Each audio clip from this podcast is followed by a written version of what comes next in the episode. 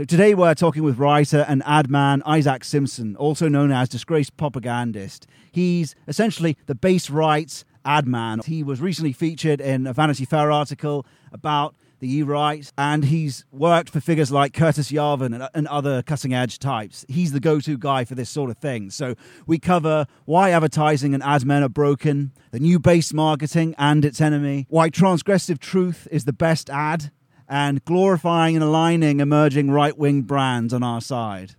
Hope you enjoy it.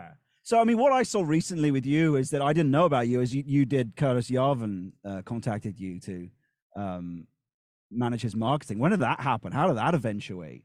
So that happened in 2017 and um I had been, you know, I've been basically doing the same things for 10 years or 11 years since I moved here, which is blogging on various different platforms uh or being like a kind of journalist, you know, I was a journalist for Vice and LA Weekly for a while um, and doing branding and marketing, right? So those are like the two things I've always done. I've, I've like I'm a professional copywriter and like creative director, and I write like you know the type of stuff I like, kind of like kind of gonzo-y journalism type stuff. So I've basically been doing that for ten years. Um. I had been writing on Medium at the time, and I wrote a piece mm. about Frog Twitter uh, called mm. Raining Frogs when a lot of the guys started getting banned. And there was a guy back then uh, called Menaquinone 4. And Menaquinone 4 was like one of the big, like he was like, you know how we think of like BAP and Zero HP and Delicious Tacos as like the big names. Uh, Mena was like that. He was like that stature. He was one of like the big mm. Mount Rushmore heads of the scene. I mean, mm. back then they all only had like 10,000 followers though. You know, they weren't that big. I mean, I think BAP had maybe like 20. Um, he, uh, yeah, Menaquino had maybe even less than 10, but he was, uh, really hilarious, just like a total meme king. And, and he got, he was one of the first ones to really get banned like permanently. Mm. And I wrote a piece about him. Uh, he disappeared. He's like, he like disappeared wow. and never came back. Yeah. Wow. Yeah. It's interesting. Um, Mysteries and of anonymity. Yeah. Go on. Sorry, what? I just said the mysteries of anonymity, but go on, go on. Yeah, right, right, right. Mm. So anyway, uh, I, I had published this piece called "Raining Frogs" about that, and I'd already been hanging out with tacos here, so mm. I was, you know, I kind that's how I got into it was through Delicious Tacos. That's how I started seeing mm. these other people, and um, and found finding BAP, etc. And mm. I get a call one day or a, a, an email one day from mm. you know and i'm oh i i was like really down and out at this time too so i was like i really like needed i needed something to come and like out of nowhere yeah. i get an email one day from galen at tlon yeah you know t-l-o-n which is the parent company yeah. of urbit I had no idea what any of this stuff was. And I, I, you know, I had just read some letter to an open-minded progressive. I knew who Moldbug was, mm. but he wasn't even mm like he had been doxxed, but it wasn't even like people didn't refer to him as Curtis Yarvin. Like people still only mm-hmm. said Moldbug back then. Yeah, and yeah. I get a call and they're like, Hey, we'd really like to talk to you about our company. And I was like, okay. Mm. And I jump on a call with Galen and this guy named Curtis Yarvin. and it's them too. We talk for three hours. I actually still have it saved on my computer because I recorded it for some reason. And we talk for mm. three hours about their company. And like 20 minutes in, I'm like kind of like Googling on the side. I'm like, who is Curtis Yarvin? Like, how do I know this name? And I realized, mm. oh, that is Moldbug. Like I'm talking to mm. Moldbug right now. Like, I, and I was like, oh, holy shit. Like on the call, I was like, oh my God. So they had read this piece about Frog Twitter and they knew I did branding and marketing. And, you know, this was Curtis has always been a great, like kind of mentor type. You know, he he really likes to like bring people up and sponsor people and you know that's like a big part of what he does well and i think i was an early like experiment in that they were like well you know we don't we need to mm. do we've been thinking about doing some branding for urbit uh, we don't really know what we're doing this we like this guy uh, let's just like have him up here mm. and you know see what we can get out of it so i i basically spent like three days in a room with galen and curtis just throwing shit at the wall, trying to figure out how to brand mm. Urbit, which still to this day is an impossible, is an impossible task. so uh, you know, yeah. we didn't get very far. But um, you know, I, I tried to help them write their investment primer and everything like that. But I mean, back then Curtis was so in control of of it that it was like, you Mm. know, um, I, I don't think it, it- we they really got a whole lot out of my services, which I still feel kind of bad about. But then I ended up working for them much later anyway, so it, it's all good. But Curtis was great. Mm. Curtis was awesome. He's a you know really cool guy. Really, yeah. Sorry. Yeah. Or did you feel that? I mean, it's kind of interesting because you first enter a sort of the, a scene lightly, and you were saying down and out there, right? That's interesting. Do you feel that maybe there's sort of a path of riding the tiger open for you, or of destiny there in some way that you grabbed on to, and at all? Because I mean, What you must you- have seen what do some. Okay, there's some light here. Well, I'm saying there's some light here. If you okay before this, you were sort of just living the normal marketer's life, weren't you? You weren't really frog Twitter, or had you read Bap's book and all that sort of stuff? You were sort of half Bap's in, book half didn't even exist. Right, living- Bap's book hadn't even been released yet. Yeah, Um, this was before Bronze Age Mindset, probably a good year before Bronze Age Mindset. Um, but what do you mean I'm, riding the I'm, tiger? sorry, I'm trying to. I'm trying to. Riding the tiger is sort of the opportunities open, and instead of going, oh wait, hang on, let me do a bit more prep. You you sort of say yes and you jump in fully. Yeah, locating I- destiny is what I'm saying because I think destiny certainly exists if you grab onto it. If you say uh, yes and you go for it, right? So what I'm trying to essentially track is the emergence of based marketing. I'm trying to Yeah. okay, this is the beginning point where you jump onto this uh, riding the tiger. Maybe you could just talk about a bit like that, how that starts to unfold from there. Yeah, sure. No, I mean, I definitely think I think it's like a destiny is like you have to you have to have the space for it, you know? And Mm. if you're working at a company your whole life, it's never gonna you, you know, like it's it's not gonna get there because you're never gonna have the openness to to do something, you know, you're you're never gonna really be able to to to take an opportunity like that. Right. Like if I'd had a day job, I would have never been able to, you know, I would have never been able Yeah. to to uh do that. Um so well, so actually it's funny. At the time I was living in Long Beach because I had gotten an insanely good copywriter job at an agency Mm. down there who like took a big bet on me. And I had didn't really have any experience. They brought me in. It was a they expected me to like know all this. I knew almost nothing about like the traditional method of copywriting then. There's a very traditional like Mm. Method you're supposed to use. It's not hard, Mm. but you need to kind of like know the lingo. And I didn't know the lingo. So I Mm. literally moved my girlfriend, you know, now my wife at the time to Long Beach to take this job, which was in Newport Beach. Yeah. And I had a podcast at the time. This was right during Trump. I was at this place when Trump got elected. And um I got my I had a podcast and I got my tarot cards read on the podcast. And I said to Yeah. my friend who was reading my tarot cards, I said, all I want is for this job to work out. Like I just want to be great at this Mm. job. Like read my tarot, tell me, you know, tell me how it's gonna go with the job. He was like, Yeah. you know, he did the cards, and the third one was like the three of cups or something, or the it was the guy under the tree. It was it's, I forget what it's a four of something where the guy's like down and out like under Yeah. the tree. And he was Yeah. like, "Yeah, I'm sorry to say, dude, you're gonna be out of this job in three to five months." And I was like, "What?" and he was a hundred Yeah. to the day. yeah. Three months, I was gone. I was out of there um, largely because of wow. politics you know like because Yeah. i was outspoken about i was outspoken about being pro-trump and and uh you know the guy the main creative director like whispered in my ear one time he was like just so you know like we would never have a trump supporter working here if if like it, i had it my way basically you know like Yeah. and yeah, shortly yeah. thereafter i got laid off so Yeah. I mean, I also had no idea what I was doing, so it, was probably doubly, you know, beneficial for them to get rid of me. But it was devastating because I was, I'd moved my whole family down. You know, like it was terrible. It was, a, it was really horrible. Um, and then you know, I was again. That's when I was really down and out, and that's when Curtis came out of the woodwork. So yeah, definitely a moment of destiny for sure.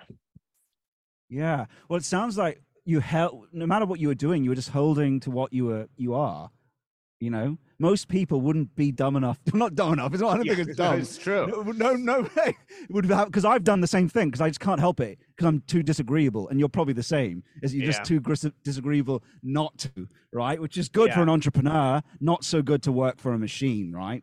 Yeah. So entrepreneur, Totally. perfect, right? But an, an entrepreneur can't work for a company like that because eventually they just get punted because they Yeah. just uh, uh, no, this is right, and so you you have a certain conviction, right? And also too, when thinking, oh, I don't know anything, and in a sense, there's an old adage in the film industry that nobody knows anything, right? I really think that's both true and untrue. It's true in the sense that no, no one knows the future for certain. All the theories you have, because that, that applies to movies, right? Is that you, no one knows anything. No one can pick a success, no matter how they grift you. I think it is the same is true of us, even with the the greatest theory cells that you can bring to board. Doesn't matter what theorist you have on your side, they're not going to pick the future. And they, they might give you a general trend or something, fine. But ultimately, nobody knows anything. I no, think, right? absolutely Or- true. Yeah, nobody really knows what's going to Mm. happen at all, and then then the people get lucky, you know, and then they say, "Oh, I called it," you know, but it's then you know you never Yeah. hear when they they didn't call it. so, yeah, And that's the Yeah, bias of that um, cognitive bias of the future thing, right? Is these people that predict the market. yeah, Um, Yep. All the other people that failed, it's a selective thing. It's cherry Yeah. picking the person that was successful, right? And next year they won't be. So, ex- yeah. Did you ever? And uh, so work after- in, did you ever work in like a corporation? Not, not, not. Yeah, television though. So it was the sport. I didn't. I was again. I've always been so disagreeable. I never was for very long. So uh, that was more technical though. So I wasn't. oh, I've, I've worked in corporations a lot actually in terms of TV. So from production jobs to uh, technical audio jobs, camera jobs, but mostly on the technical side before I started directing things. But I was always doing my own stuff, right? Yeah, I couldn't imagine being like that because you're constantly you have to be reliant on someone either selecting you or not having your own reputation. That's the worst part of being a cog in a machine is that you have oh you're good at this technical job. You are only relying on your reputation though, at least with a film and yourself, right? If you've got a, a portfolio of work, that speaks for you. No matter what, how bad you fuck up your reputation, at least you've got the work there, right? Um, yeah, so I know what that's like, but I always hated it because you're always, tr- you know, you, you you're I don't know, you're just a cog in a machine. You're machinized into something. yeah. I could, Well, I couldn't I- think of yeah, anything you're- worse. You're you're totally right about the disagreeable. Uh, I took one of those tests one time, and you know they give you like the percentages of each of your traits. Yeah. I was ninety nine percent disagreeable. Shit, you're higher than I am, man. I'm I'm 98 or something. So you're one point higher than me. I was like, damn, I didn't, I didn't, realize, I didn't realize it was that bad. I knew, Uh, see, but I knew I was I knew I was right about that. But that no, makes you were sense. dead right? on. Because- You were hundred percent right. That was that was a great call. You- good psychology. You're a good psychologist. It's the district well there it comes with the territory of drama right? Because you're constantly Yeah. breaking down what people are what their motives are and that sort of thing. It's a great personality trait though. It's rare. It's pretty rare to that's that's why all the great entrepreneurs have it right? It's, it's very low percentage so it's actually good. If you can do the job you're now doing um, Right. they're the kind of people you send in to fire people. Again all of us are kind of like that. If you look on the dissident right you're like bap all these people you'll find they're very high disagreeability. Same with probably curtis yarvin all, all those people yeah Yeah, right. Because because you don't want other people uh, telling you what reality is. You know, you're like, no, Yes. like I, I'm not. You're not going to tell me like what's Yeah. real and what's not. You know, and I think we all share Mm. that in common. Yes, or and and not not everyone, but yeah, truth seeking. Uh, not everyone's necessarily truth seeking, I suppose, but I do think it's well. Hang on, this is the truth. Even if each person might have their own truth, I suppose you could say. But most of us, I would say, saying go towards that. Whoever's got the truth will go towards, for the most part. But um, yeah, so this actually suits ideally this idea of based marketing. So maybe before we jump into based marketing or transgressive marketing, you could call it, but also anchored, like we talked about when we had our previous conversation, maybe talk about that great article you had and as a description of what these um, types of ad people are that live in the machine, what their attitude is, these these older ad men that that that encompass the industry. and that'll be a good place to go to next. I think. Yeah. Yeah. So you're talking about the article that's called um, "Vibe Shift to Destroy Marketing World." And that yeah. went like mini viral, nothing compared to the Montana piece, obviously, but it, it, that got some attention. Um, it was on Dan Bongino, which was awesome. I actually probably got more subscribers from that one thing than anything else because Dan Bongino just has like eight million boomers following his every yeah, Yeah, So, um, so uh, the reason why that one did did really well is because sort of the like um uh elite class of marketing is made up of like two types of people.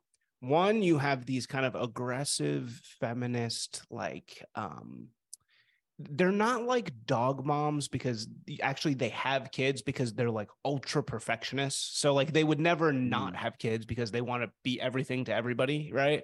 So it's like they, they would never they have to like check every box, you know, total perfect box mm. checker. You know, they they all went mm. to good schools, they've worked their way up and they're total like uh school marm, uh, longhouse matron, you, you know, that type of person. Um, and they're like rock star, you know, like I'm a rock star, like girl boss, you know, very millennial. So that's one type. and then yeah. there's always one of them. So so the management team of your of your average major uh, marketing firm or major advertising firm. So like Oh, what, yeah, I was going to say this includes ad men, right? We're also talking about Mad Men. Like this, that's this what, is modern what the new Mad Men is. Yeah, what Mad, yeah. what Mad Men is today is is a is a marketing firm like 72 and Sunny or Wieden Kennedy or Deutsch mm. or um any these big names, right?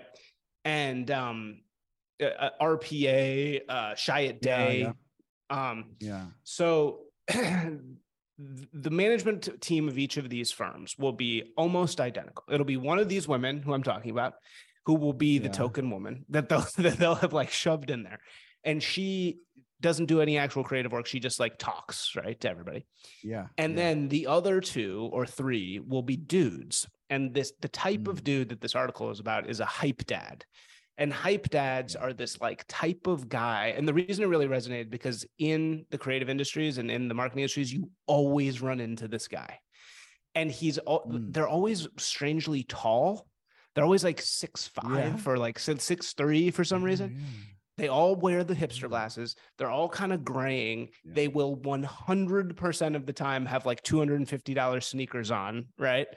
And, yeah. and they're they all have like 12 year old 13 year old kids and they're yeah. just they, they, love kendrick lamar you know they, they're mm. just this really archetypical type of uh like guy who's kind of like you know they love hip hop and like surfing yeah. and like you know yeah. they're just such a poser and they're complete they're all making like a million dollars a year and they're completely yeah. disconnected with reality like they're and they're very political so they get woker mm. and woker and woker because they're constantly virtue signaling right they're con they're going to be the first one with the fist in the air every time you know because they just want to be cool yes i was going to say it's like almost as if the machine is they're a machine for upload cool to me because I have to be this. Because if I'm not cool, I yes. can't be the head of this ad firm, right? Exactly. That's exactly right. That's that's very well put. Actually, what you just said is very very well put.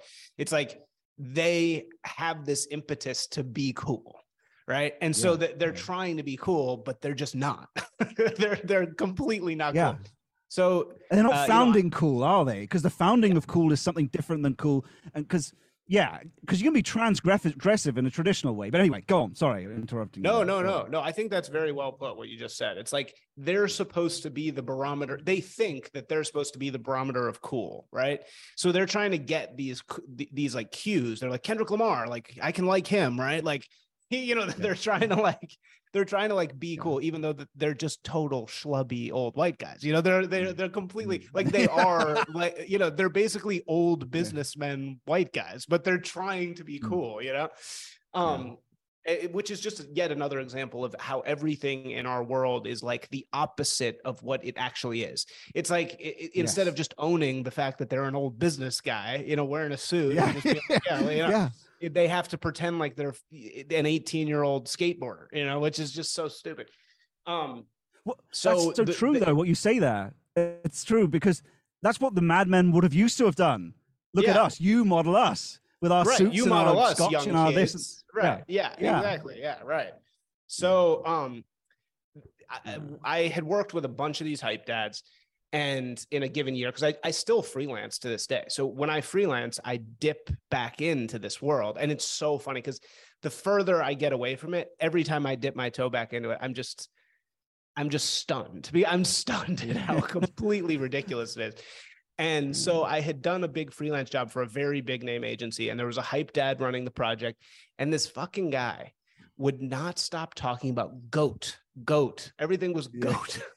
So goat is like 10 years late of like, you know, mm. like hip hop kind of rapper types, like black people saying goat to mean greatest of all time, you know, which is yeah, like, it's yeah. been around forever. But it like 10 years late, at the for whatever reason, at the same exact time, every hype dad got wind of this word goat.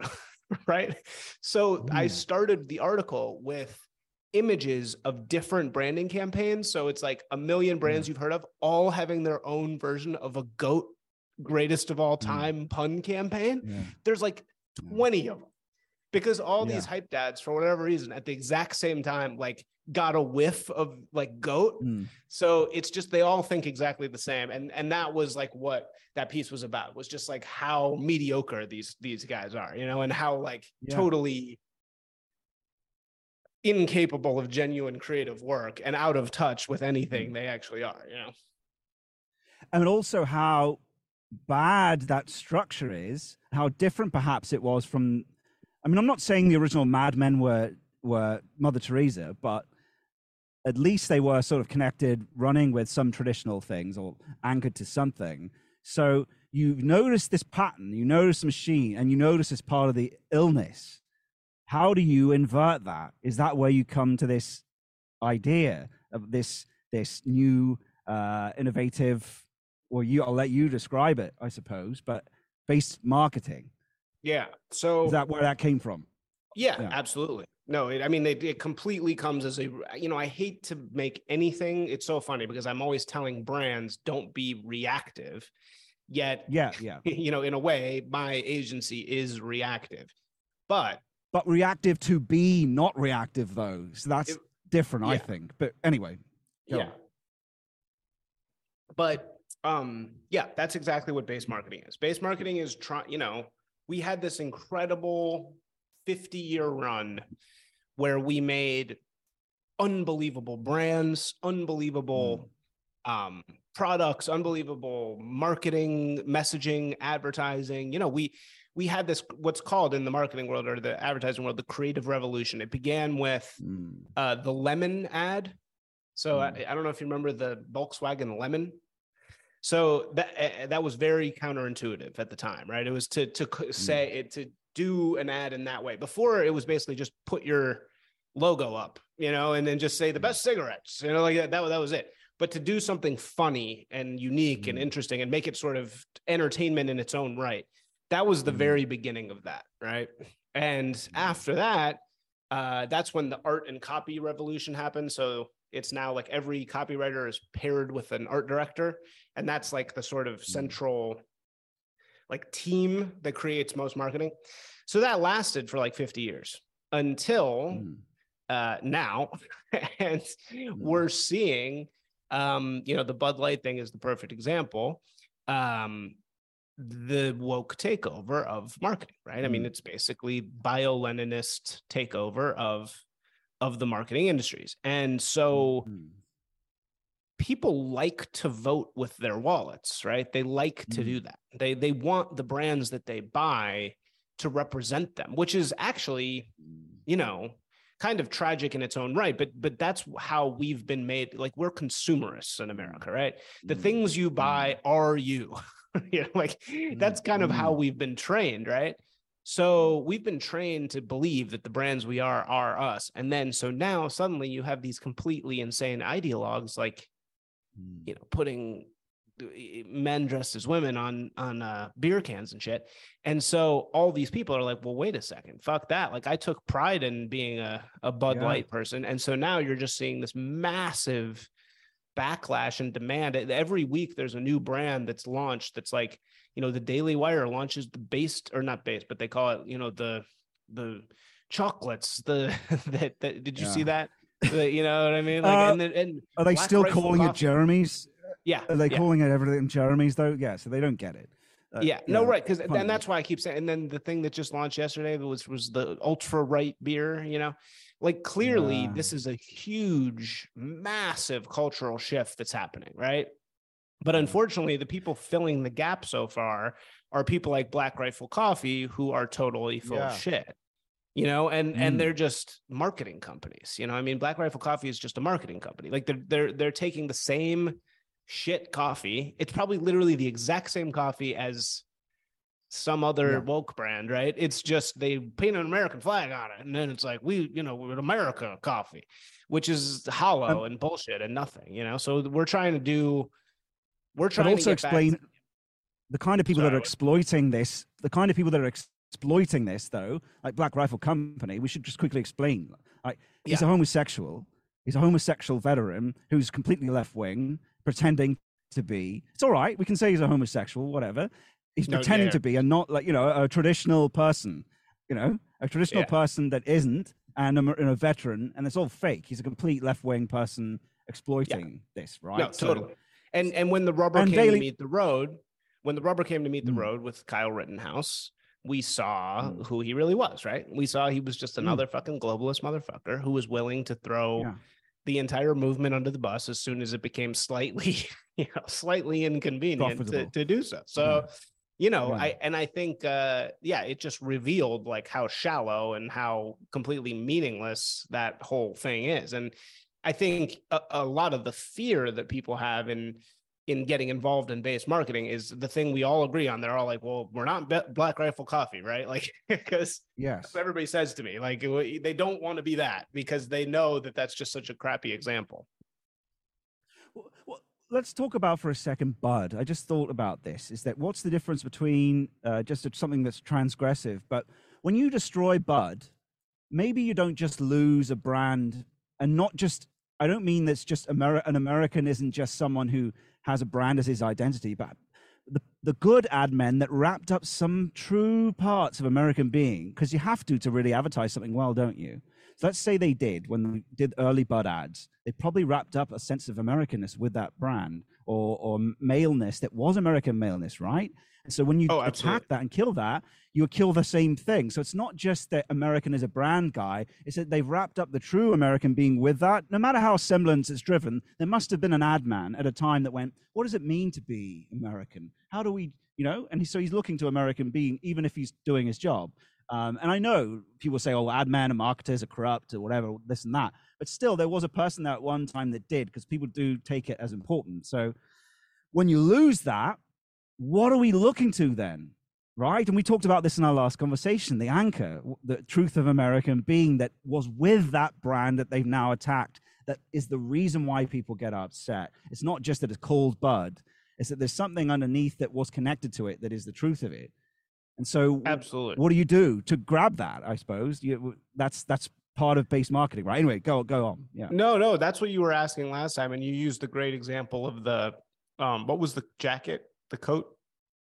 Oh, the Barbour, the Barbour jackets or the tweed, yeah, the, the tweed jackets, jacket. as, as it's as it's related to the king, is that that's what the the king would do is he would lift up these things that were imbued with this part of English being that he recognized because he understands the moral order. And so I would posit that to some degree there were some ad executives in America that understood truths of American being as well. So and did that with Bud, and which made it something that was more than just a, a brand. That they imbued it with something, even though it was just a brand they imbued it with something that was real.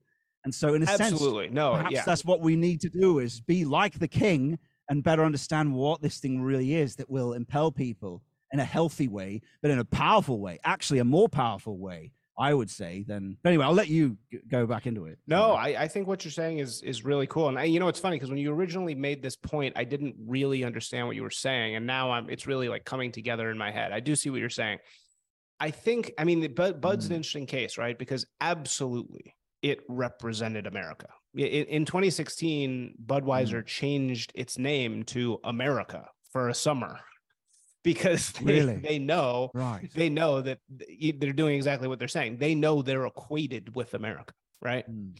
What's really sad is that Bud is fucking horrible, you know, and it, it's like really Yeah, yeah, disgusting yeah. product, you know, that's been completely Yeah. hollowed out and is now just s- water, corn water, you know, whatever's actually in there. It's Yeah. it's it's like the most globalist, horrible estrogen thing, right? So that's Yeah. why it's actually somebody tweeted uh, at me recently. Well, actually, this you know Dylan whatever is the perfect spokesperson for, for because you know orc fuel, um, and so it's like that's exactly he probably drinks it all the time. Um, so you know that's example of the woke being more correct than the than the the mainstream, but um yeah, so I think that Bud absolutely uh, was that for America, 100%. Like it was so, that was the definitive American beer for sure. And it was a big part of like the American grill out, you know, like in football Mm. Sunday, Budweiser. And and really, I mean, in later years, Bud Light became a symbol of like the working class. You know, it was like the the construction worker has the the blue Bud Light. It was always like really equated Mm. with like the normal dude, right? Actually, a lot of Mm. Mexican guys, like Mexican dudes fucking love Bud Light. You know, th- that's like their thing. Like Mm. Mexican kind of like construction worker dudes, like that's their shit. They fucking love it. And so it really became kind of like this American working class symbol, particularly the Bud Light, because Budweiser itself, kind of like Bud Heavy, as we call it, uh, Mm. sort of just lost. Nobody ever, I've, you know, nobody really drinks that anymore. But Bud Light Oh, right. survived and became this kind of Mm. like really working class American thing. And I think, um, it, as for what base marketing means, it's like, yeah, it's about kind of like digging down into the soul of what it means to be American, of what it means to be, you know, whatever it is we are, whatever our tribe is, and finding these elements of truth Mm. that are um about like who we are and and how those things Mm. represent us and how those things are rooted in our history and created by us and Mm. not to uh lie about them and not to paint them with bullshit but to actually Mm. tell the story of what they really are i mean that's what we say based Mm. marketing is i i, I want to have a positive vision for based marketing that's not just reactive right so what the Yeah, positive yeah. vision of based marketing it's not just anti woke, you know, it's not just like patriot Mm. marketing. It's telling the truth about these things. You know, Mm. it's like what Mm. really is this thing that you're, you know, Mm. like like what Mm. what is the the project? I, I I say a lot of what I do is brand psychotherapy. It's like founder psychotherapy. And I sit there and I say to Mm. them, I do these workshops and I say to my clients, I say like what real why are you really here you know what i mean like not Mm, not like mm. what you tell people like why are you actually doing this and Yeah, they kind of say like oh wow like you know the real reason is you know like, like Yeah, this, yeah. This is what i really want to do. And i think if you look at the best brands in history right like um uh just do it right is one of the best Mm, ever right? But one of the best tag maybe the best tagline ever written just do it. Mm. just do it nike that comes from uh the last words of the serial killer gary gilmore who's uh, uh, on it, that was his last words before he got electrocuted right? And the story Mm, goes mm. Uh the creatives at wieden kennedy that was wieden kennedy got famous for doing that they're in portland oregon. Um they were like had nothing they were going to the meeting and they just pulled up the newspaper. Gary gilmore was getting killed. It was you know in 1988 or whenever that was. Mm. and they went into the meeting and they were just like just do it. And that became an absolute symbol of american achievement of the entire americanist vision of being able to like strive and achieve the heights you know which michael Mm. jordan came to represent. And it was beautiful. It was a completely beautiful perfect campaign. And it all really tracks back one to the american dream of uh you know self um fulfillment of you know working hard and being able to get anywhere you want Mm. but it also Mm. goes back to Phil Knight, the founder of Nike himself. Phil Knight is like the ultimate, he's basically an accountant. He's like an a he's Mm. like a droll accountant Mm. who just Mm. like made this company out of absolute thin air. Mm. Like he just, Mm. you know, I've read his book. His book Shoe Dog is great. And um Yeah. just do it is really a reflection of him. You know, it's it's such a Yeah. like his whole vibe is just do it. So I think that that's like what That's- base marketing seeks to do. It, it seeks to find genuine roots in the founders and in the product and in the history of the things that we're um, creating propaganda around and make it real and make it true versus Yeah. making it a bunch of bullshit because some focus group oh let's let's have a focus group and they're going to tell you like Yeah. we need to talk about this like that's the dumbest i've never seen that work Yeah. ever you know focus group marketing It's- is Yeah, Yeah, it's bullshit. It's it's almost seems like it's seeking the truth is now. I mean, I know it's an old term, but it is a revolution in a way. When you say "just do it," what is "just do it" fundamentally? It's it's, it's saying just get get rid of all the bullshit and get you stop bullshitting yourself, right? So what that really means is in a land and in America, that's probably why it was so successful because it is a land of bullshit in many ways, right? But in the essence, what everyone deeply hankers for is the truth. Just do it. Stop bullshitting yourself. Stop whatever this is. Clear the semblance and do it. And that was probably the truth of, like you're saying about that guy with that uh, was Nike. They probably got to his essence as well, right? They're trying to think about Nike and think, getting to the essence of something. The essence is in things. So when the branders, if they're really trying to come up with something good, they're thinking about Nike, even if they don't even go into his backstory. They probably did though.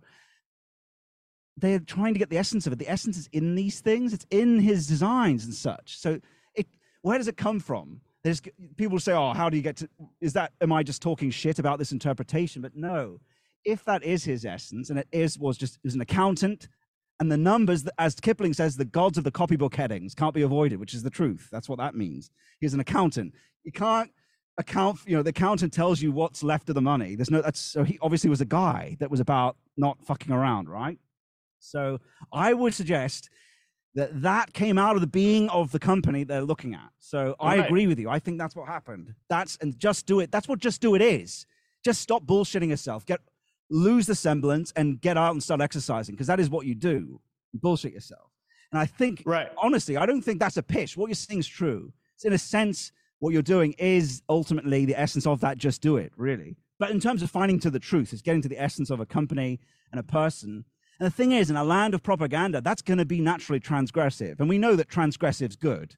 And of course, even if it isn't, I think it's a useful thing for a company like you to do, regardless of whether you are going to the essence of the truth of it. But luckily for you, the truth is now 100% transgressive, right? So it's perfect right right what's going on. yeah there's no way right there's no way around it exactly exactly mm. yeah Yeah. So, and I think for going with the bullshit, getting to the essence of the, that- that's a hard thing, getting to the roots of it. But who else should be doing it than someone who's supposed to understand what gets people moving, what gets people influenced to do things? Because what you're trying to do, in essence, is you're not trying to just convince someone to do something. The ultimate convincing happens when you give them something that's part of their being, like you talked about Bud before. It's not about the name Bud, it's about the things that they associated with it that were an American being. To say you do something, you imbue a sort of value in the product and the ads you associate with it, and in the minds of the people that you hit, thunk it's in their procedural hierarchy, whatever, and they're impelled towards it. So, really, what's the best thing for this person, you, to know is this?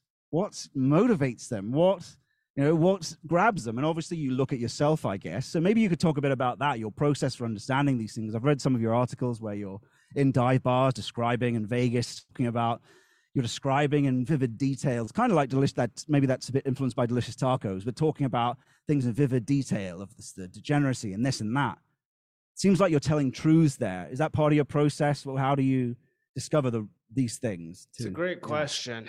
Um, so I do. There's like there's like a couple different things. So one thing is uh just to sit with the people making the thing right so so that's a big part of it is, is we do an immersion so it's like you sit and you just listen ask a bunch of questions try and get them to give you the answer basically right Mm. and uh, so, you know, w- the clients I've been working with recently, that's what I'm spending a lot of time doing. It's just kind of probing around and interviewing, basically, you know, interviewing them and getting a sense of really why they're doing it. Um. Then, when it comes to the actual writing part, so when I'm doing taglines, what I do is I go for walks. So I go for a Mm. long walk uh, and I just walk, walk, and I just have the notes program, and I just go, and just stuff comes. you know, stuff. I just start thinking about. Um, I just let it just kind of come in, you know, and I just, um, yeah, you know, you just start thinking about. I mean, there's this is actually why I, I did go to portfolio school. I sort of missed that part. I, I went to like portfolio uh, night school and learned the mm. typical creative process. And the typical creative process in an agency is focused around insights. So insights are uh, universal truths. So kind of like a, what a comedian does, you know, like when a comedian gets on the stage mm. and goes, "What's the deal with you know, what's the deal with this? you know what I mean? Mm. I, will give you an example. Mm. So one of one of my favorite campaigns ever is the most interesting man in the world. Did you, did you remember that? Did you ever no. hear see that? Maybe jog my memory.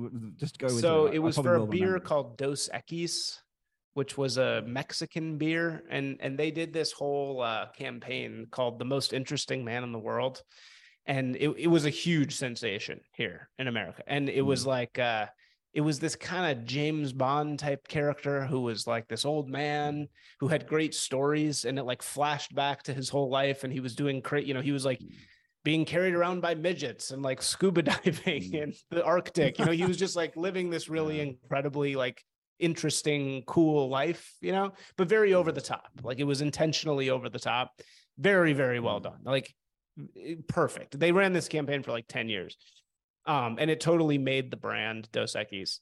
Mm-hmm. Um, but that insight that sparked that campaign was okay. You have this unknown Mexican beer, right? Dos Equis. Nobody mm-hmm. knows this shit. In America, before it had no presence. It was like you saw it around every now and then. It was like, what is this? Nobody knows what this is. It's just this random Mexican beer. So, who's your audience? Your audience is men, right? So then a bunch of creatives get in a room and they start rolling insights. So they start talking about insights, right? So insights about anything, about the beer, about men, about anything you know, right? So at a certain point, somebody says something like, uh, okay, well, what do we know about men? What motivates men? Right? Like, mm-hmm. what's what is a man? You know, these people who are going to drink this beer, what do they want?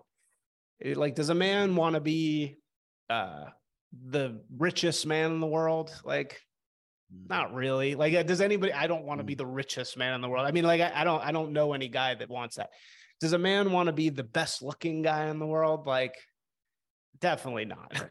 like, no, no man is sitting around dreaming of being the best looking man in the world. I mean, maybe a couple of them, but mm. um, what men really want, they want to be interesting, right? They want to be the guy at the mm. party that has the best story. You know, that that's like really we all want to be that guy. We all want to be the guy who's like telling the, you know, the amazing story of when we, mm. you know, just track down a bear in Saskatchewan, whatever. Um and so they just focused on that insight about men, about their audience and they embodied it with the most interesting man in the world, right? And so it's a great insight about that audience. And then what do they say? You know they they put the product in there as the balm. Mm. uh, they say drink the beer and you will be interesting. You know drink drink this beer and you will be interesting. That, that's how they put that together yeah. Yeah. It's sort of in some ways it's true in, in that it lowers your uh, social uh, whatever it is your uh, social anxiety or whatever so you can actually uh, just be in the sense. Yeah, tell so stories. There's some right. truth. There, there's some there, and and well, people are more interesting than they realize. They just not good at performance. They're not good right. at just letting it unleashing into it. I was just thinking that while you were talking about that is that perhaps ads should also be something Nietzschean about it, in that if they can heighten for the people as well, so they don't just sell the product. Like you said, if you align it with the truth of the product, it does seem like that is in a sense kind of beer even though you are selling beer. But if you can make it also heightened for them, so it, because you're talking about what men want. I was thinking that if the ad could also be like art and it could heighten you, it could give you vitality at the same time. And that sort of does. The interesting man in the world, it is oh, giving definitely. you what, what is interesting, right? Oh, totally. So that's good. No. Yeah. No, yeah. those ads are so, very inspiring. You know, they're inspiring yeah. in their own right. What I was also thinking about was how it's so important that we also be entrepreneurial. And there are ways of having duty in this E right, but also be you have to be entrepreneurial as well, right? Curtis Yarvin, when he uh, did his thing, he got targeted and attacked when he came out who it actually was, Moldbug. So in a sense, he was trying to do his duty by telling the truth, and that he was tearing up when he was at that Peter Thiel ceremony, a uh, Peter Thiel function. So obviously, he's tried to do his duty, and he's really would paid for it at that time. Not paying for it now so much because he's now been lifted up by the the ideas themselves. But strikes me though, we have to do both. That's why he's hired you. We have to also be a, a parallel economy and such, right? So it strikes me is that we need to because people would say, "Oh, we don't want to be involved in marketing. That lowers us to be involved in advertising, that sort of thing." No, we need to have a parallel economy, right? So, what would you say to that? This idea that because uh, some people get a bit communist about it, and um, I just think that we have to have these skill sets, and I, I understand it from being uh, semi-involved in it and you'd certainly understand it. But yeah, what do you think about that? What would you say to those people who would say purists who say, "Oh, you shouldn't be involved in these entrepreneurial things or advertising that sort of thing"? Yeah, well, but is anybody saying that we shouldn't be involved in entrepreneurial things, or they're just saying like don't do marketing? I think marketing's probably more the thing than entrepreneurial. Yeah, yeah, but yeah, yeah. Like delicious tacos. Don't do it, marketing. but there's yeah. yeah. No, a lot of people hate it. You know, a lot of people, I think particularly people in our scene really just mm. it it makes them immediately turned off and immediately nauseous because they yeah. view it as this like evil um means to an end uh thing I, I mean i know for a fact delicious tacos thinks that you know that that all marketing is evil and all marketing is bad and there's going to be people who think that there's going to be people who mm uh say that. I i've never seen it that way though. You know i i just don't see it like that. Like to me uh marketing and businesses i mean businesses are and it took me a really long time to learn this because i i can't come from you know such ultra artsy creative uh, theater people mm. my parents. Uh business like is war I mean, it's mm. kind of like it's kind of like LARPing war, right? But like the closest thing you can have to like a male war band is a business. Like mm, that's mm. The, that's the closest you can get. The the closest you can get to like a straight up gang, you know, mm. to like a, like which is what we all really want, right? Like the closest thing to having a gang is doing a business. Like that's the best you can do. I mean, that's the only option. There's mm-hmm. nothing else. Uh, we can't go raiding, you know, the shores of Normandy, you know, or not Normandy. Where where did the Vikings go first? Uh maybe that was Normandy. Um, um Iceland, Greenland yeah great yeah wherever they went you know that's what we somebody like me would you know that's like my heart is like a rating party person but like i can't do that so what am i going to do you know i the, the, the, only thing i can do is start a business and a business mm. needs marketing you know i mean you, you just have there's no way mm. around it you gotta you gotta do it and so if you're if the, we're going to be filled with these images at all times if this is the world that we're going to live in I think it's just very mm. naive to just, oh, no, we're not going to touch that thing. You know, we're not going to, oh, we're not going to mm. do that. It's like, you have to do that. There's no other, you know, how do you think every single media company funds themselves? They fund themselves mm. through ads. That's how it's all done now. So, mm. you know, look, I, I understand. I, not everybody's going to agree with that. Some people are going to say, no, no, that's gross. It's not pure. It's, you know, shilling, but I just don't see it that way. So, but if we think about this as an organism, think about a business like a corporate organism, which is what it is. If you have a really strong, powerful leader, his daemon, his it becomes a hyper agent. It's almost a we space between everyone, and you download. Look about think about BAP. All the people under him have absorbed his uh, in a sense, his way of being, and they are part of that distributed thing. This is not everyone can do this, but when you have a really powerful leader who has a really powerful way of seeing things and being, that can happen, right? So what is then marketing for that? It's simply an extension of the organism. Exactly. Into, yes, and this is true. This is true. This is truth. It's a true organism, a cognitive organism. It extends and reaches towards the audience wherever they are. This is how it works, man. Sociology, it's okay, extends out there. And so, what's that face going to be? Is that face going to be a lie? Which is, yes, a lot of marketing can be a lie. But now, at least at the moment, the truth, and if you can at least align the organism, say the alignment of the organism at its core is actually wrong, well, that's where your psychotherapy comes in, doesn't it? It's saying, well, no, founder, let me help you find the true core of this that is and then they perhaps might align their company further towards that, right? And then, anyway, the face of it, though, if you bring that into alignment with a transgressive truth, then that's what you're doing. If you know, if what you're doing is what you say you're doing, and it is, then Yeah, there's nothing wrong with that. organism. It's simply Yeah, putting your best put foot it- forward, isn't it? Yeah. Yeah. Mm. Yeah, exactly. Yeah, I think you put that perfectly. It's it's the it's part of the organism. It's the best foot forward. I mean, it's exact. It's part of the thing. It's part of the dance. You know, it's part of the dance. Mm. And I don't even think it's a bad part of the dance. I mean, some people will say, you know, I think I I think it also a little bit of the issue is like so many people, and true rebels like Alex Jones.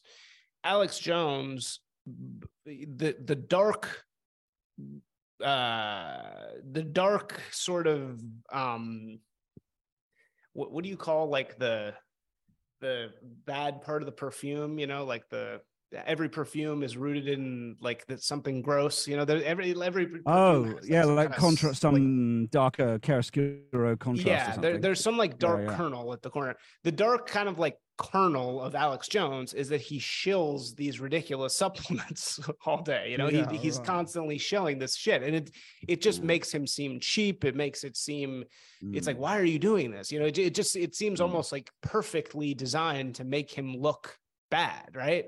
Um, Mm. and so I think a lot of people see marketing in that way uh because Mm. that's the type of shit that works also it's like birch gold you know like the, these uh Mm, yeah. the, the crap that um these conservative news outlets have to sell Mm.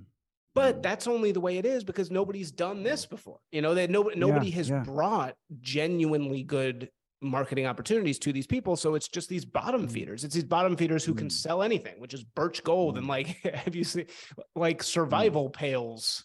You know like these Yeah. ridiculous like fear based you know it's just like fear products right? Which is what all this stuff is. And that shit sells. I mean people particularly with the older people they just buy this shit all day which i find also pretty gross but you know what? You gotta you gotta look attention this is what i say to everybody attention is oil right Mm. attention is oil in today's world either you refine it and you use it and you Mm.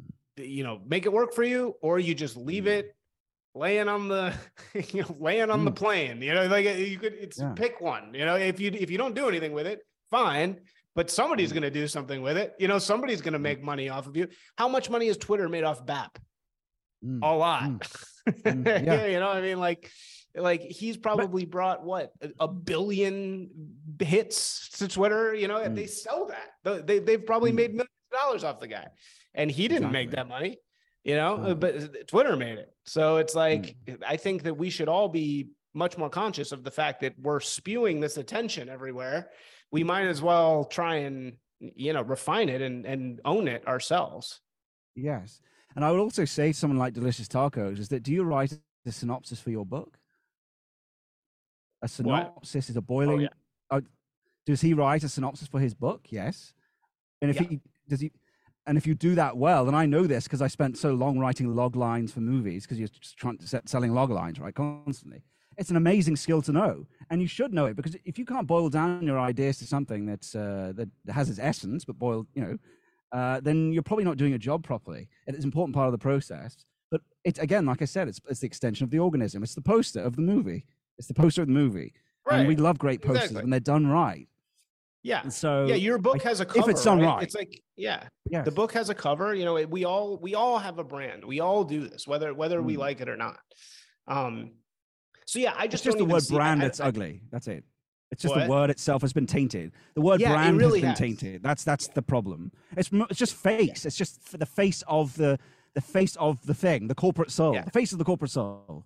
the the brand of of marketing the brand of marketing is bad I, that's I, I have to Yeah, write yeah. this down because i'm going to use Yeah. that yeah, that's good. brand That's of good. marketing yeah I, I think that's very true. You just need to find the right type of people. Um, it's not going to be this way forever. Of- course, once the truth, if the truth can get us back to where we are, then you know lies will be effective again. You know. So, but while it is for the hundred years that it might be, or the fifty years it might be, it's an amazing opportunity. Uh, and I don't know anyone else that's doing it right. And you want someone good that you're working with that's trying to get to the essence of things. So, I mean, I immediately saw with you, and particularly with that Hestia ad, the smoking, the cigarette one, just that great transgression, uh, really interesting, grabbing ways that you know that the media is going to hate. Um, you Yeah, know, yep, I, yep. I, I know. Yeah. I, well, maybe you can explain the Hestia ad. Actually, Yeah. the thinking behind that. I'll put I'll put it up here for the audience. Sure, sure. I wish, you know, I really wish we had more work to show. I, I, we, so, you know, Will in this, art, the agency is called Will in this incarnation has really only been Mhm. around for six months. So Hestia is the cigarette brand who we work with, and they're um, really cool. You you know, they're they're trying to make um, uh, natural cigarettes, um, Mm. kind of like American Spirit, but even better. You know, even better than American Spirit. Mm. They use they use um, like algae to make their paper instead of chemicals, and because you need some sort of like I think uh fuel on the paper itself. So they have or something like i don't look i don't know. But um the, they're they're and starting a new cigarette company is like almost impossible.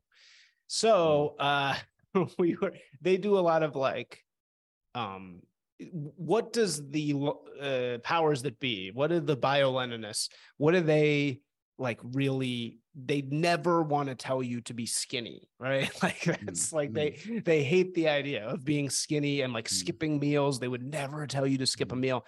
And they hate cigarettes. They fucking hate Mm. cigarettes. Like they've decided that Mm. cigarettes are their like you know hate, 10 minutes hate you know? Orwell it's Mm. like hey, we hate cigarettes. It's like gives them this Mm. thing to say that we hate.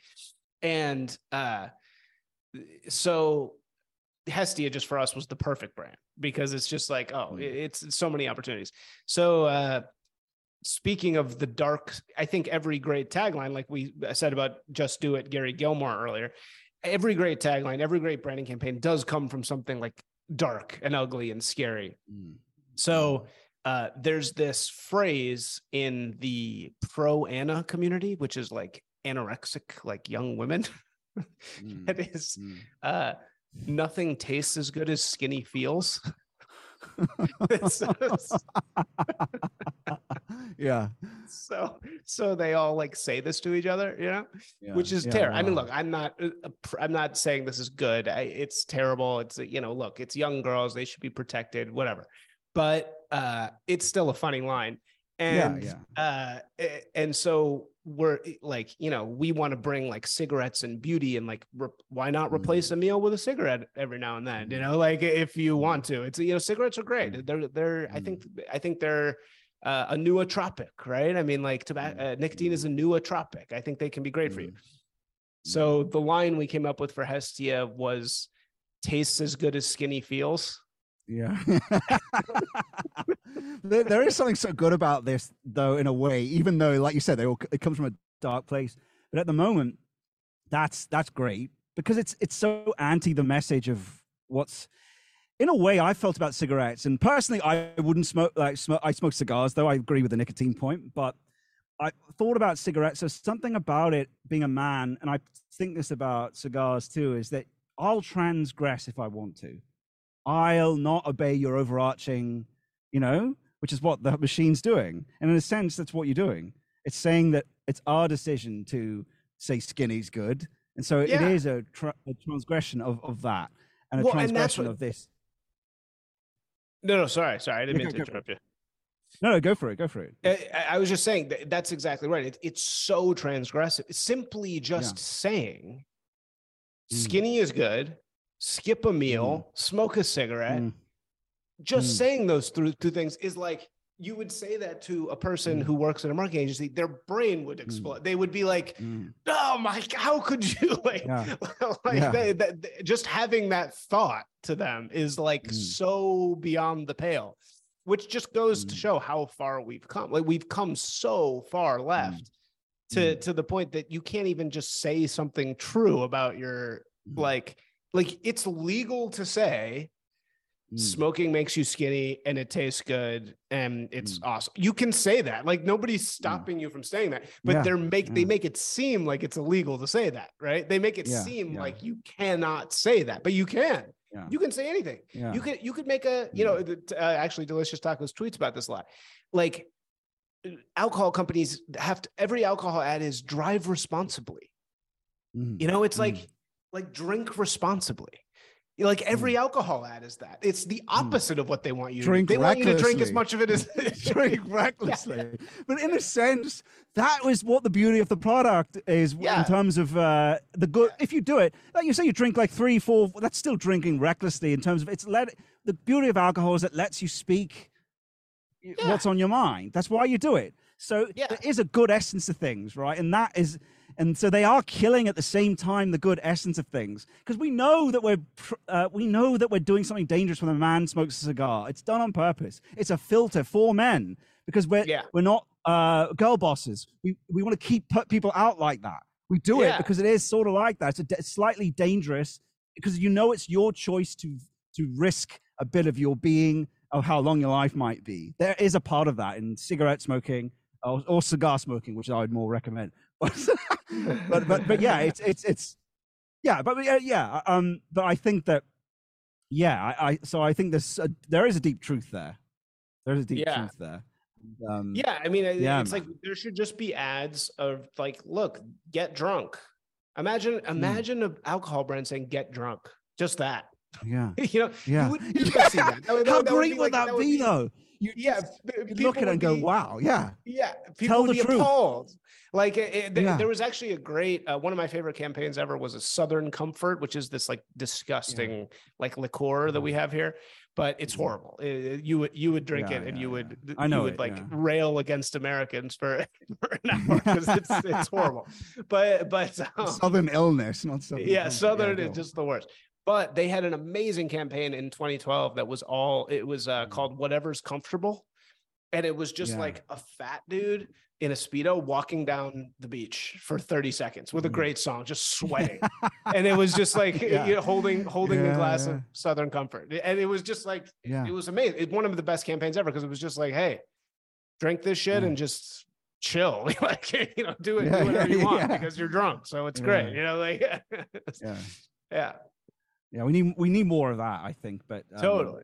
even gr- but even now the, the stuff that's deeply uh, transgressive i think that it would be so great to see and if we can have more brands if we build more of a parallel economy and this is a really important part of that having and this is the guy you're speaking to this is the guy in our e-right that is, does this there is no one else like it's it's him so we need to have an economy around that and people or companies that are emerging need to to be siphoned towards this Absolutely. And, and we Um, should right. We should we should be glorifying all these brands that are that are uh, coming up and and there's so many of them. There's so many. Mm. There there I I I talked to a beer guy uh last week. I you know, there's Hestia, there's dissident soaps.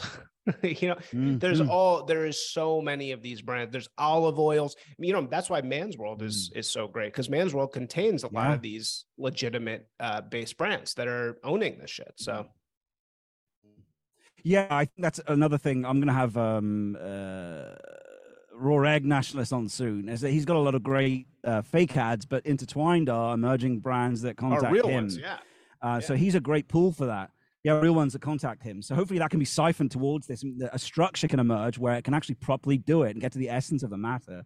But is there anything else you wanted to bring up or talk about before we sort of come to close? But this has been great. I think. no yeah, this was this was awesome man it's so it's so nice to be on the other side uh I, you know i'm Mm. i've i've just been podcast i have done almost no appearances in this uh yeah. in this incarnation. But um no, I I, this was awesome, man. I I really love your um you know you're you're striking at the core of this idea of making sure that the products of our creativity are rooted in the essence of ourselves and of our history and of our culture and Mm. i just really appreciate you you know you're, you're like it's it's almost impossible to articulate that without poetry right i mean it's like you're striking at Mm. something you're like beating on the door of the metaphysical right and it's like Yeah. you're right there and so I, I, you know, and I, that's Mm. I'm right on the same page, man. So I really appreciate that you're uh, going Mm. there, and we we need more people like you who are willing to like dig to that level, you know, because it's hard. It's really Mm. hard to go there. Mm. Well, yeah. I mean, the thing is that people don't it's something that people it's too hard it's a pain in the ass it's easier to talk about scholars that already exist than to investigate Yeah. our own being. It's much easier to do that. Much easier to talk about nietzsche much easier because that's all, all all the scholarship's already been done on that and a new idea can come to you about that. But you take a risk when you say oh here's my theory about this you know especially if you're not some soy drinking academic right? So but i think with this pop with with the, with the populism that all that matters is the audience size. And if you're getting to the truth of the matter and that's what I constantly say is if you get to the truth of the matter, and we can link these things up. So if we're consult, you know, we talk on Twitter, we're consulting. So these things are starting to link up. Hopefully this thing can flash through. And so all of it's connected to a sort of truth of being. If you get it right, the thing is aligned to what's in the audience and it should energize everyone. And so then capital aligns with the truth of being. And it's not just a machine then, you know? So, Yeah. yeah, I think all these pieces can fit together. And I hope as the e-right emerges and more that a structure starts to, uh, where everyone can start mutually lifting and profit can come. So it's both duty and profit at the same time. yeah, duty and profit at the same time. Right. I totally agree. I mean, you know, There's your know. slogan, Maybe- yeah, Sorry, go on, go on, go on. I'll write that one down too. duty and profit. I mean, yeah, God, but it, it's like you know. Then again, is that you know is that trying to have it all? You know, it's like is it trying to do too True. much? And you know, I don't know, man. I just say I'm that- just a ordinary. uh There's. do you ever watch The Wire? Yeah, yeah, great. Love it. Did you like The Wire? Remember? Remember when? uh uh Yeah. it, it's uh, so there's Stringer Bell and who's the drug dealer in the first couple seasons? The main guy. Um, Uh, I can't remember. Stringer and before Marlo Stanfield comes along, Yeah. I forget. I forget. I forget his name. But Is he- anyway, like the is he the short one or the tall? No, Yeah, the main really guy, the tall. first three. the really, the oh, really Avon tall one. Yeah, I remember what he Avon looks like. Avon. Yeah, Yeah, yeah, yeah. yeah, Avon. yeah, yeah. There's a great moment where like uh, you know Stringer Bell uh, is always plotting Mm. and like uh he's always trying to like you know legitimize the business and do all this like bells and whistles Mm. And avon says look man uh you can have all the business you want. I'm just an ordinary gangster and i want my corners. And i've always Yeah, really yeah, like yeah. related to that. Like i'm just like a you know like i just want to make some money for our our boys man. Like that's it. Like i'm not trying to really like um that's I, i'm trying to just like be a just an ordinary gangster man that's it like i I'm, Yeah, I'm yeah, good at what you do. like uh, and I look, and I thought yeah. about this after our last conversation as well. I thought I'm talking a lot about truth and duty, but at the sense his business just be transgressive at the same time. You know what I mean? I thought Yeah. you don't want to be too because you need to make you need to do because we all you know, need to make the thing work and the economy needs to emerge, right? So I thought, shit, I don't want to push him too far in that direction because then he's going to do Right. what's not transgressive enough and not, you know, Yeah. not that you just listen to me, but I'm just so I, I you know things influence things, right? Naturally, the truth, like we talked earlier, the truth is also can is very tr- uh, transgressive at the moment. So, but yeah, I totally know what you're saying. To to give too much, uh, uh, some things aren't possible, right? Because you are it is marketing after all, and um, but also for me, like I'm. You can't be too. Oh, I'm going to change the whole thing. It's like that meme of the of the chud. I can save her. Or, you know, I'm going to save the west. Like one guy's going to save the west, right? I'm Caesar. Yeah, you can do your bit and you ride the tiger, and that's all you can do, right? damn right amen amen to that That's probably probably a good place to end it. Uh, so thanks everyone. God bless you. Hope you enjoyed it. If you have any marketing things, go. This is our guy. This is the E Rights guy. So jump to him with your marketing things. Um, see you later.